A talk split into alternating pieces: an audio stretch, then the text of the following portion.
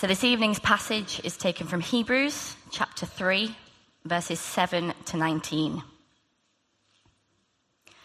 So, as the Holy Spirit says, today, if you hear his voice, do not harden your hearts as you did in the rebellion, during the time of testing in the wilderness, where your ancestors tested and tried me, though for forty years they saw what I did.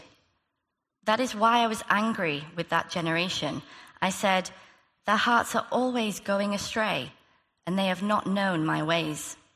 So I declared on oath in my anger, they shall never enter my rest. See to it, brothers and sisters, that none of you has a sinful, unbelieving heart that turns away from the living God, but encourage one another daily, as long as it is called today, so that none of you may be hardened by sin's deceitfulness. We have come to share in Christ, if indeed we hold our original conviction firmly to the very end. As has just been said, today, if you hear his voice, do not harden your hearts as you did in the rebellion. Who were they who heard and rebelled? Were they not all those Moses led out of Egypt? And with whom was he an angry? Was he angry for forty years? Was it not with those who sinned, whose bodies perished in the wilderness? And to whom did God swear that they would never enter his rest, if not to those who disobeyed? So we see that they were not able to enter because of their unbelief. Well, good evening again. So this evening we're going to be um, spending time in God's Word. And uh, the theme for us today is greater perseverance, greater perseverance. Now, I think it's true to say that things aren't always what they seem. And the truth is, in life, we can often think we're on more solid ground than we actually are.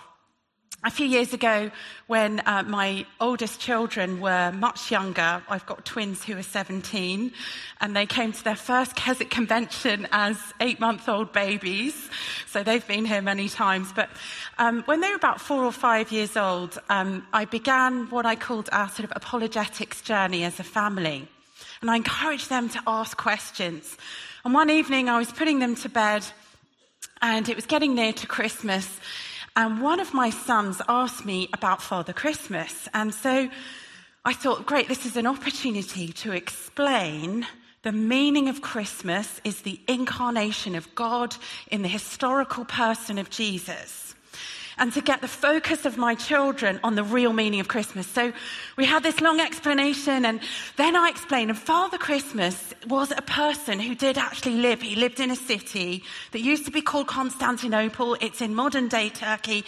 And he was an early follower of Jesus.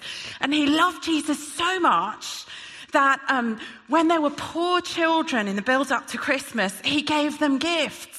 And he was called Saint Nicholas, and that became Santa Claus, and that is who Father Christmas was. I came down and high-fived my husband. I said, it's sorted, the kids understand Christmas, we're all good. A few days later, I was on a mission trip, a ministry trip, uh, away from home for a couple of nights. And I got a call from my husband. The most terrible thing has happened. I've been summoned to come into the school. The, you know what's coming. The headmistress of the junior school, whose name was Missus Terror, who struck terror into the hearts of all parents, called him into her office and gave him the most drastic dressing down. Your child has done the most terrible thing. There are children in the corridors in floods of tears crying. My husband said, what's happened? He said, she said, I don't understand what's happened, but your son is telling the whole school Father Christmas is dead.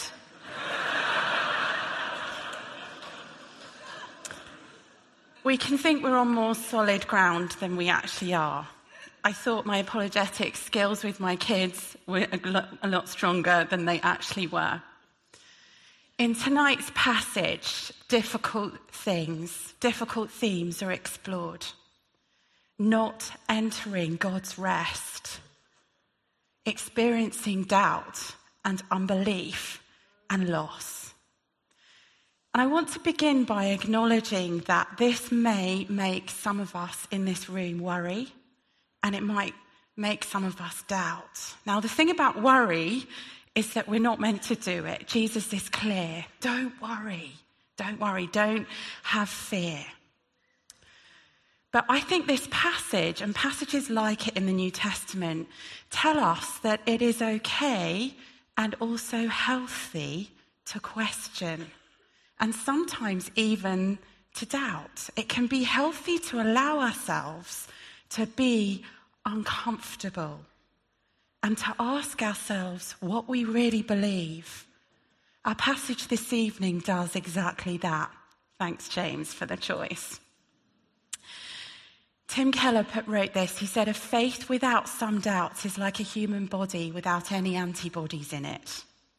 People who blithely go through life too busy or too indifferent to ask hard questions about why they believe as they do will find themselves defenseless against either the experience of tragedy or the probing questions of the smart skeptic. A person's faith can collapse almost overnight if she's failed over the years to listen, listen patiently to her own doubts, which should only be discarded after long reflection."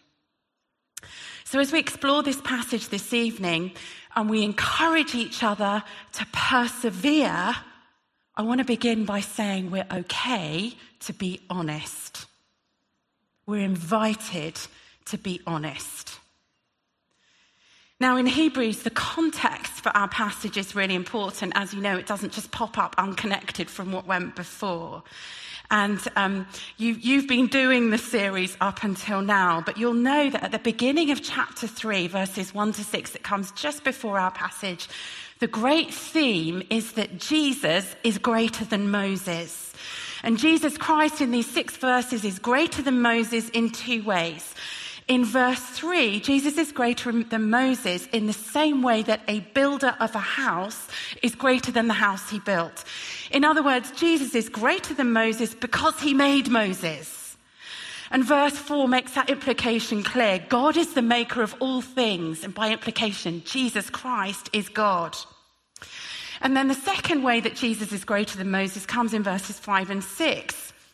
He's greater than Moses in the way that the son of the house is greater than the servant in the house, because the son is the heir of the house. He owns the house. He provides for it. And Christ is the creator of all and the heir of all. He's made all things, including the people, which Moses is a part of, and he is heir of all things, including the house of which Moses is the servant. And then right at the end of verse six, before we pick up our passage, the writer says that the readers, the listeners to this letter, are the very house of God. So the house that the Son has made, the house that the Son inherits, is us, is the readers of, the, of this book of Hebrews, if indeed we hold firmly to our confidence and the, and the hope, which is our glory. So that's what comes before. And it's important because in verse fourteen, as we go on into the passage, we have a very important if statement, which is a lot like the statement made in verse six. We've come to share in Christ if indeed we hold on to our original conviction firmly until the end. If we hold our assurance to the end. The effect of this condition relates to the past. So we've come to share in Christ, or as some translations put it, we have become partakers of Christ. So the point here is hold fast onto your assurance, but not in order to become a future partaker of Christ. The point is, hold fast to your assurance in order to show, to evidence, to demonstrate that you are a partaker of Christ. We've come to share in or become partakers of Christ if we hold fast our assurance to the end. So if we don't hold fast our assurance to the end, this doesn't mean Christ wasn't strong enough to save us. It doesn't mean we didn't put enough effort in, guys. It means we had not become a partaker of Christ. Not holding fast to our assurance is not on us. It shows that we were not truly in Christ. Our confidence, in other words, is not in ourselves. It is in Christ, who's even greater than Moses. The great salvation is, is rooted in the great Savior. And so this theme throughout Hebrews is consider Jesus, look to Jesus. So that's a little bit of introduction. And then we come on to what we've just heard read, Hebrews chapter three, verses seven to nineteen. And I want to make um, three points this evening. And the first is that this is a warning from the past. The writer's main approach in these verses is to offer in love a serious warning to people on the basis of how God has worked in the past. And specifically in how God worked with the people of Israel as they came out of Egypt. And then in spite of all that power and mercy which was operating on their behalf, they tested God with grumbling and unbelief. And so the result was that he gave them over to that decision to die in the wilderness and swore that they would not enter God's rest, in that case, the promised land. So the point is that the people of Israel are meant to be an example to us, the readers. They've been treated with great mercy by God. God's brought them out of Egypt. They've seen signs and wonders. And, and they've tasted the powers of the age to come, says chapter six, verse five. And the Holy Spirit has been at work in their midst, and they've participated in, in the very power of God. They're seemingly confident in God, but it doesn't last. So this is an example from the past of a warning. The writer to the Hebrews wants Christians to last, to persevere. Because that demonstrates the power and reality of Christ's salvation. So he's saying to the people reading this, look at Israel, look at this example from the wilderness, and don't be like them. Verse eight, don't harden your, harden your hearts as you did in the rebellion during the time of testing in the wilderness, where your ancestors tested and tried me, though for forty, day, forty years they saw what I did. In other words, people who've seen God's gracious works, have seen signs and wonders, have seen miracles of mercy, have tasted the heavenly gift, but instead of being softened to trust God when the day of trial comes, when things become difficult, they actually become hard and unbelieving and don't trust God's goodness. R. Kent Hughes says this, it all began so well but ended so poorly. Of the six hundred thousand men, million plus Israelites who began so well, only two over the age of twenty ever got to the promised land. And that was forty years later. The rest fell, disappointed corpses in the desert. The grand and terrible lesson of Israel's history is that it is possible to begin well and end poorly. In fact, this tragic human tendency dominates much human spiritual experience. So the point of this is what will happen to us if, and remember the big if of verse six and of verse fourteen, if we harden our hearts in the day of trial and murmur against him, we throw away that confidence and hope in God. So I want to ask you some hard questions this evening. Are you on the brink of giving up? Has there been church hurt, the crushing disappointment of a vision or hope unfulfilled in your life? Has the failure or abuse of a Christian leader caused you to be disheartened? Are you in financial trouble, causing you to harden your heart? Don't let the wilderness rob you of Jesus. That's the warning. Don't let the wilderness experiences, the wilderness years, rob you of Jesus' love and presence and grace and power and beauty.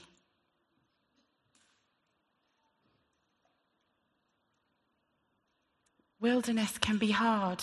Let me share a story of a woman who we'll call Lady B. Some colleagues in my church lead something called the Discover Network, a global network of micro-churches planted through Bible studies. And they shared um, about one of their leaders called Lady B. This lady um, fled the conflict um, of I S-held territory where she lived and ended up in a refugee camp near Iraq. Whilst she was in the camp, she became a follower of Jesus, as has happened to many people in the camps right now. But this lady's husband found out, and he told her that because of the religion he follows, he would need to now kill her. But he found that because he loved her so much, he couldn't do it himself. And so he began to seek help.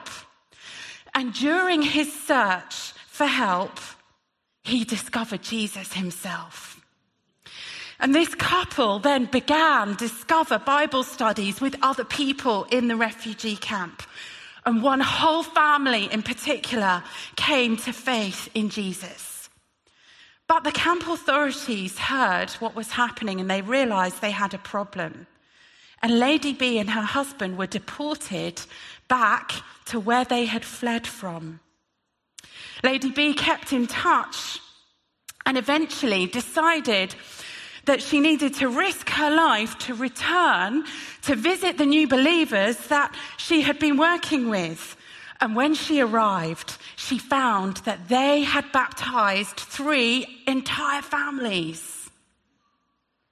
Today, Lady B received an Arabic audio Bible with much joy. Through suffering and disappointment, through wilderness, through threat of death, she and her husband persevered. The story of Israel is an example for the church. Don't treat the grace of God with contempt. Don't presume to receive it as an escape from Egypt and misery, but not press in, not be actual partakers of Christ who, who prove that, who show that, who demonstrate that through perseverance. So firstly, in this passage, there's a warning from the past that helps us to think about the value of perseverance. Secondly, the theme that we see is that we need help. We need help. Fifty years ago, evangelicals in Germany formed what would become known as the Confessing Church. They opposed, actually much longer than fifty years ago, they opposed the, the, the German Christian Church movement, which was sponsored by the Nazis between nineteen thirty-three and nineteen forty-five. And the Confessing Church was forced underground. In nineteen thirty-five, the Confessing Church had formed a preacher's seminary near Zingst on the Baltic Sea. And the principal and main teacher of the twenty-five students was a man called Dietrich Bonhoeffer, a twenty-nine-year-old pastor and university professor from Berlin. My paternal grandfather um, went to table talk at the Bonhoeffer house, evangelistic table talk, when he was a, a student of science at university. Bonhoeffer led students in Um, in a, a life of discipleship together, including daily prayers and meditation and worship. And he gathered these seminarians and they they uh, worked and lived together. And in nineteen thirty-seven, the seminary was closed by the Nazis, and in November, they were put under arrest. And that year, Bonhoeffer published a book called The Cost of Discipleship. I'm sure many in this room have read it. And in nineteen thirty-eight, he wrote a book called Life Together. In that book, he explores how to be Christians in community when you're living your life on the brink of great danger and terror. I'm sure many of you know that in nineteen forty-three, he participated on the plot on Hitler's life, and he was arrested, put in a concentration camp, and hanged in nineteen forty-five, just weeks before the liberation of Germany at the age of thirty-nine. In Life Together, Bonhoeffer wrote this: the physical presence of other Christians is a source of incomparable joy and strength to the believer. God has put his word into the mouth of men in order that it might be communicated to other men. When one person is struck by the word, he speaks it to others. God has willed that we should seek and find his living word in the witness of a brother, in the mouth of a person. And therefore, the Christian needs another Christian who speaks God's word to him. And he needs him again and again when he becomes uncertain and discouraged, for by himself, he can't help himself without belying the truth. Now, the writer of Hebrews in verses twelve to thirteen says something a bit like this. He says that we're encouraged to minister to each other. He says, see to it, brothers and sisters, that none of you has a sinful, unbelieving heart that turns away from the living God, but encourage one another daily as long as it is cool today. In other words, we need to look out for each other in order that each other don't turn away. We need to follow each other up. We need to see to it that our brothers and sisters don't have an unbelieving heart. When I was at university in the nineteen nineties, I had a friend in my college who in the first year came to Christian Union and church. But in our second year, he lived with his rugby teammates and he started getting drunk a lot and he stopped coming to church. And one evening, um, I got into a conversation with him and I asked him, what's happened to you? And I, I was quite judgmental back then. I sort of gave him a bit of a telling off. And then I, I did try and say, you know, God loves you. Come back. And he agreed that I could knock on his door on a Sunday morning, wake him up and drag him to church. And it just so happened that the next day was Sunday. So he was, it was ten fifteen and church started at ten thirty. So I knocked on his door. Overnight, Um, due to the alcohol, he'd completely forgotten the conversation. So when I woke him up and said, it's time for church, he at first looked a bit shocked, and then he said, you're right. You're right. He burst into tears, and he agreed all over again to come back to God. A few years later, he thanked me for being a very judgmental eighteen-year-old and for being a complete pain. Encourage one another, that see to it that none of you has a sinful and unbelieving heart. Encourage one another daily.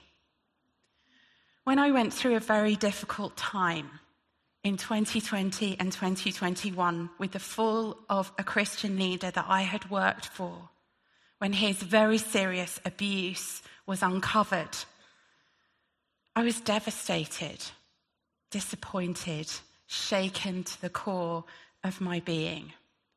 And a dear older Christian and his wife came alongside me.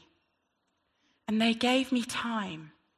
They sat me down and did Bible studies with me, exploring how this could have happened from a biblical perspective. They coped with my tears and my doubts and my profound discouragement, and they journeyed with me. We all need to offer and receive encouragement.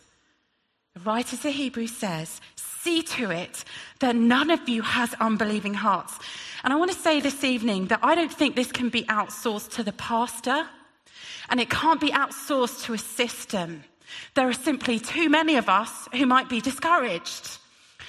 The letter is saying we need to do this for each other, and we need to do this daily. Encourage one another daily, so that none of you may be hardened by sin's deceitfulness. The expectation is that we're going to need daily encouragement from other believers, so our hearts don't become hardened by the things of this world, whether that's chasing wealth or ambition, or whether our hearts become hardened through the sheer disappointment of church hurt or failures of leaders. We need encouragement desperately, and we need it daily. A dear friend of mine um, lives and works in the Middle East. He's uh, an Arab evangelist, and he has an extraordinary ministry both in person and online. And that means that he lives under a huge um, threat, frankly, for his life on a daily basis.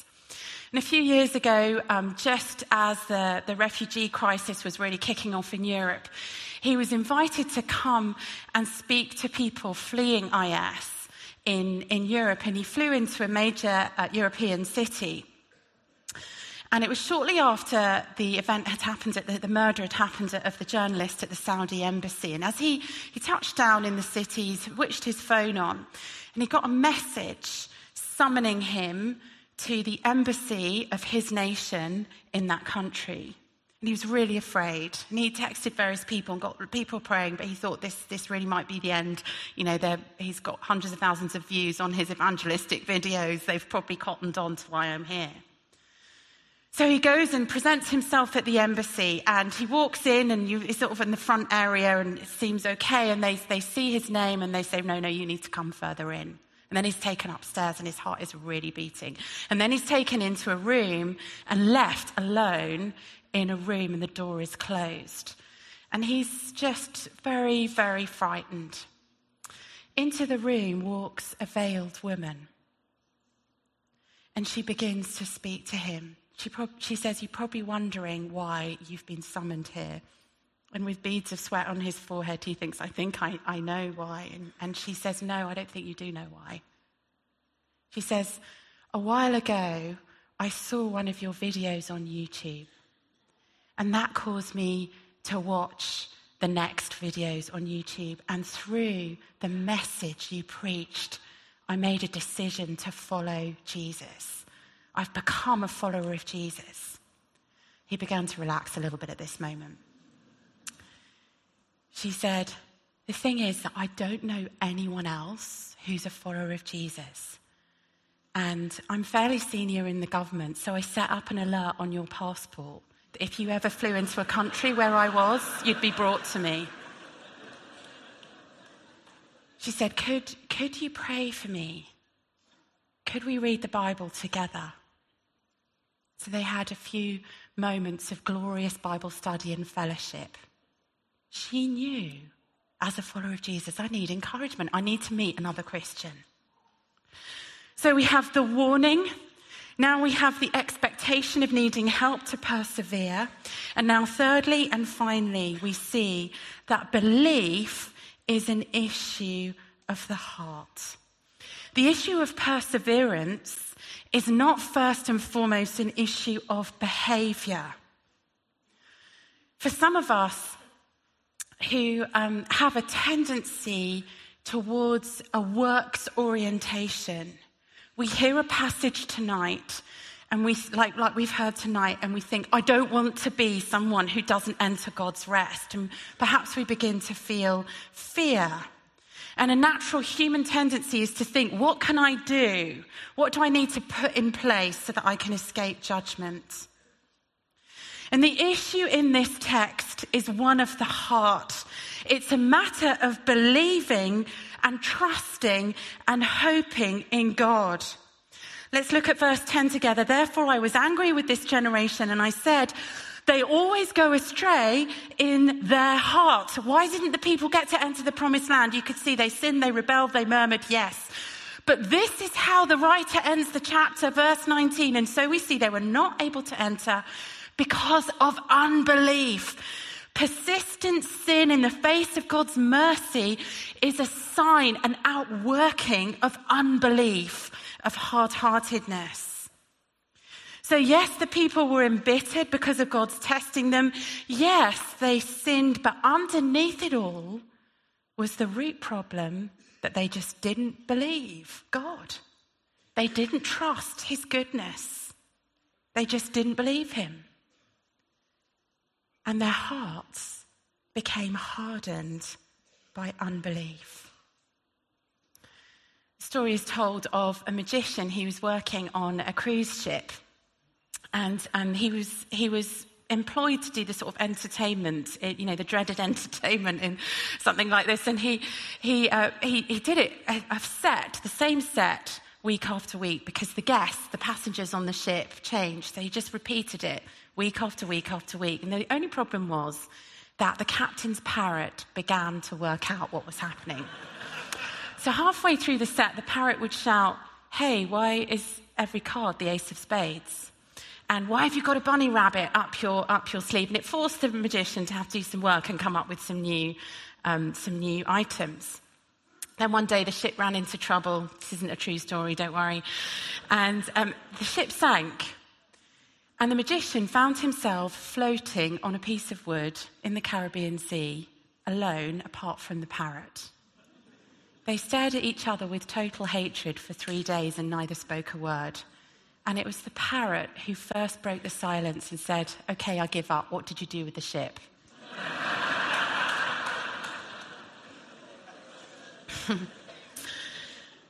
We can have a tendency to view belief in God, and certainly in the culture around us, there's a strong narrative that belief in God is a fantasy, it's an illusion, it's a trick.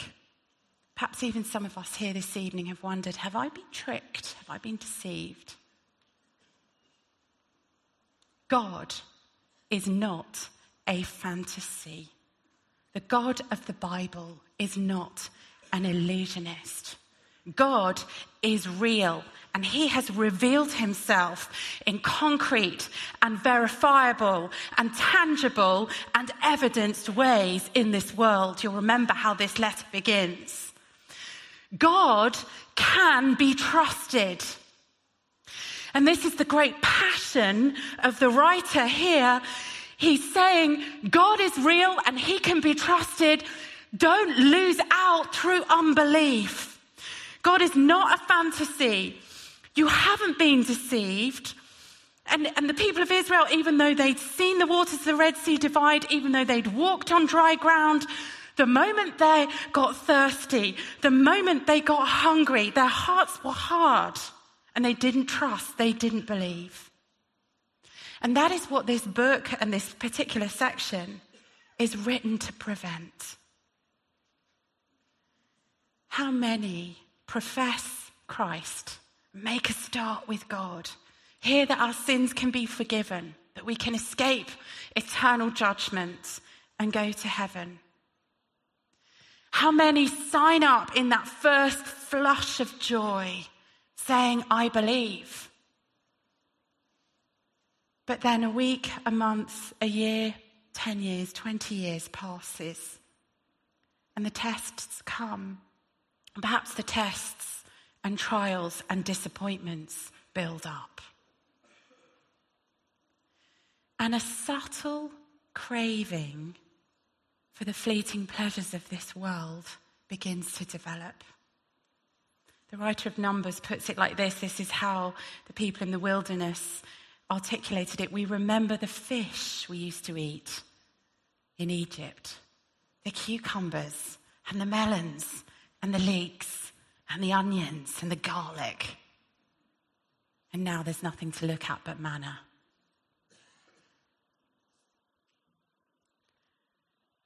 Perhaps we begin, as we doubt and experience disappointment, we begin to crave for the comforts and pleasures and delights of this world.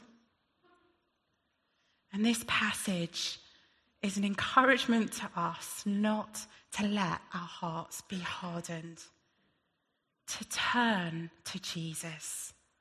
The answer to that hunger is him. The answer is belief and trust in him. Don't harden your heart to him. Wake up again to his love, his presence, his power. Think about how um, Jesus, how we're, we're called, and you, I know you've heard messages on this this week, called to consider Jesus, the apostle and high priest. And let your heart be warmed by him again today. Ask him, invite him to soften your heart, to refresh that love for him. The writer to the Hebrews thinks perseverance is a heart issue. Wanting a soft heart and not a hard heart is a good starting point so that we might look forward to entering his rest with confidence. So in the passage, we see the warning from the past. We hear of our help, our need for help and encouragement. Let's offer it and receive it. And we hear afresh a call to believe again, to have soft hearts, to resist the hardening of the wilderness, and to resist the hardening that comes from longing after the fleeting pleasures of this world, and instead to look to Jesus. That's how we persevere. That's how we put our trust in him. Why don't I pray? Father, we thank you for your word. We thank you that your word is good and beautiful and true, even when it's hard and even when we need to hear a warning. And we thank you that you are here by your Spirit. And we invite you to soften hard hearts in this place. We invite you to tend to wounded hearts where there's great disappointment. We invite you to, to stir that love for you and that belief in you again. Our confidence is in you, not in ourselves. And so we ask you to move in our midst this evening. In Jesus' name, amen.